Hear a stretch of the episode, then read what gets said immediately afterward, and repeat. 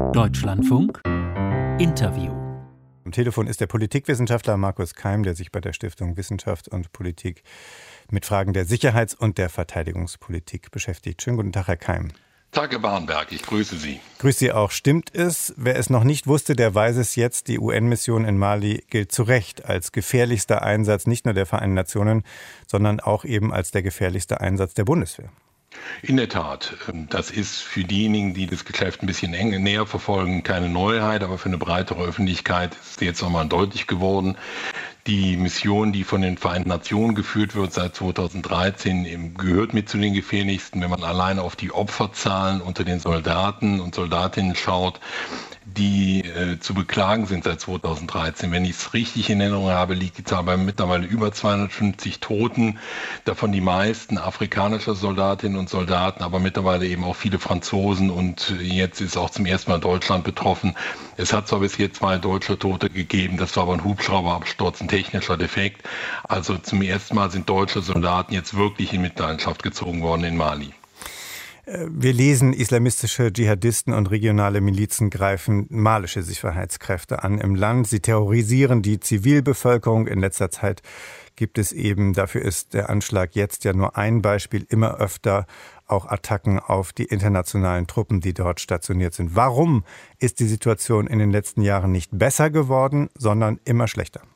In der Tat, ich glaube, man muss das nochmal unterstreichen. Ihren letzten Satz, die Situation hat sich verschlechtert, nicht verbessert seit wenigen Jahren. Ähm, die Zahl der Anschläge, die von den Vereinten Nationen nachgehalten werden, ist deutlich gestiegen und die Zahl der Gebiete, die der, der Kontrolle der Zentralregierung entglitten sind, wird immer größer. Ähm, und die äh, man sagen, die Aufgabe der Vereinten Nationen ist dadurch nicht einfacher geworden. Es ist nie gelungen, letztlich einen Frieden, der 2015 zwischen den Aufständischen und der Regierung geschlossen worden ist, in die Tat umzusetzen, das Waffenstillstandsabkommen zu überwachen und damit Stabilität zu gewährleisten. Und häufig sind auch die Grenzen zwischen dem, was wir islamistischen Terrorismus nennen, ähm, organisierter Kriminalität und einfachem Bandentum fließend. Also dementsprechend ist es häufig auch nicht so ganz einfach zu sagen, gegen wen die MINUSMA eigentlich vorgehen soll. Und ein weiteres kommt hinzu, diejenigen Kräfte, die in Mali tätig sind, ziehen in unterschiedliche Richtungen. Frankreich mit einer separaten Militärmission äh, versucht, Terrorismusbekämpfung zu machen. Das darf Deutschland gemäß dem Mandat für MINUSMA gar nicht. Dementsprechend ist auch die Koordination mit westlichen Verbündeten gar nicht so einfach. Mhm. Versuchen Sie nochmal uns zu erklären, warum das so gekommen ist. Wir lernen, es sind erhebliche äh, Truppenstärken dort zu verzeichnen aus vielen Ländern, aus afrikanischen wie aus äh, europäischen, sage ich jetzt mal. Und wir müssen aber festhalten, keines der Ziele, Sie haben sie genannt, die Waffenruhe äh, überwachen, Sicherheit, für Sicherheit sorgen, für Stabilität im Land sorgen, die Bevölkerung schützen, keines dieser Ziele ist auch nur annähernd erreicht.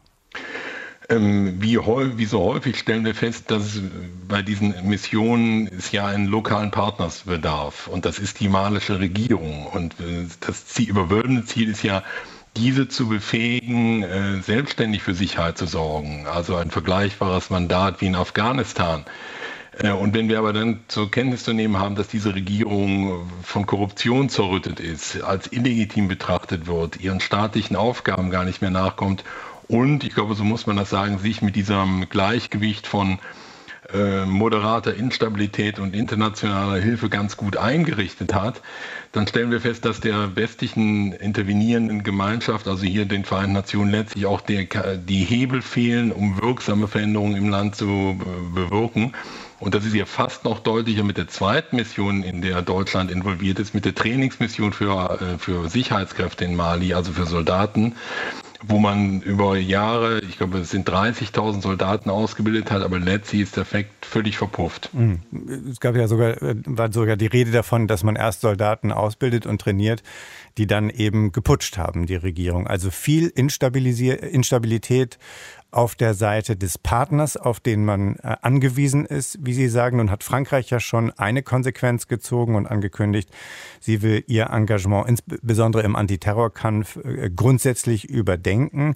Da ist die Bundesregierung ja viel zurückhaltender. Die Verteidigungsministerin hat gerade erst gesagt, also gerade die Trainingsmission ist von allen Vorbehalten zunächst einmal ausgenommen. Ist das der richtige Weg? Also ich kann verstehen, weshalb die Verteidigungsministerin und auch andere Vertreter der Regierung jetzt nicht alles über Bord werfen wollen, weil es kommt ja noch ein ganz anderes Argument hinzu. Das ist die einzige Mission, wo Deutschland substanziell zu den friedenserhaltenden Missionen der Vereinten Nationen beiträgt. Und Deutschland begreift sich gerade unter dieser Bundesregierung als äh, besondere Speerspitze des Multilateralismus, internationaler Organisationen und deren Effektivität. Es wäre ein, sagen wir mal, vorsichtig problematisches Signal, wenn die Bundesregierung jetzt überstürzt aus dieser Mission sich zurückzieht, weil dann natürlich andere Staaten in der internationalen Politik fragen würden, wie glaubwürdig denn die deutschen Bekundungen für Multilateralismus, für internationale Friedenssicherung, für internationales Konfliktmanagement wäre. Und das ist das Gegenargument, um in Mali auf absehbare Zeit erstmal zu bleiben. Aber vor Ort hat die internationale Präsenz und damit auch die Bundeswehr vergleichsweise wenig bewirkt. Also was braucht es jetzt, letzte Frage, Herr Keim, was braucht es jetzt, um eine Verbesserung äh, zu erreichen? Also ich, da gibt es keine einfache Antwort drauf. Ich glaube, habe ich mir gedacht. es ist eine typische Dilemmasituation, wo die Bundesregierung priorisieren muss zwischen einer Verpflichtung in der internationalen Politik. Das würde dafür deutlich sprechen, äh, in verändertem Gewande äh, im Lande zu bleiben äh, und auf der anderen Seite eben die bescheidenen Ergebnisse zur Kenntnis zu nehmen und abzuziehen. Was für das Zweite spricht, ist etwas, was Sie gerade eben angesprochen haben, dass es ja vor kurzem den zweiten Putsch innerhalb von wenigen Monaten gegeben hat. Das heißt, auch die Legitimität des Partners vor Ort, der malischen Regierung, ist de facto gar nicht mehr gegeben. Von daher bin ich sehr zurückhaltend, äh, was den weiteren Einsatz betrifft. Sagt Markus Keim von der Stiftung Wissenschaft und Politik hier live im Deutschlandfunk. Danke für das Gespräch, Herr Keim. Sehr gerne.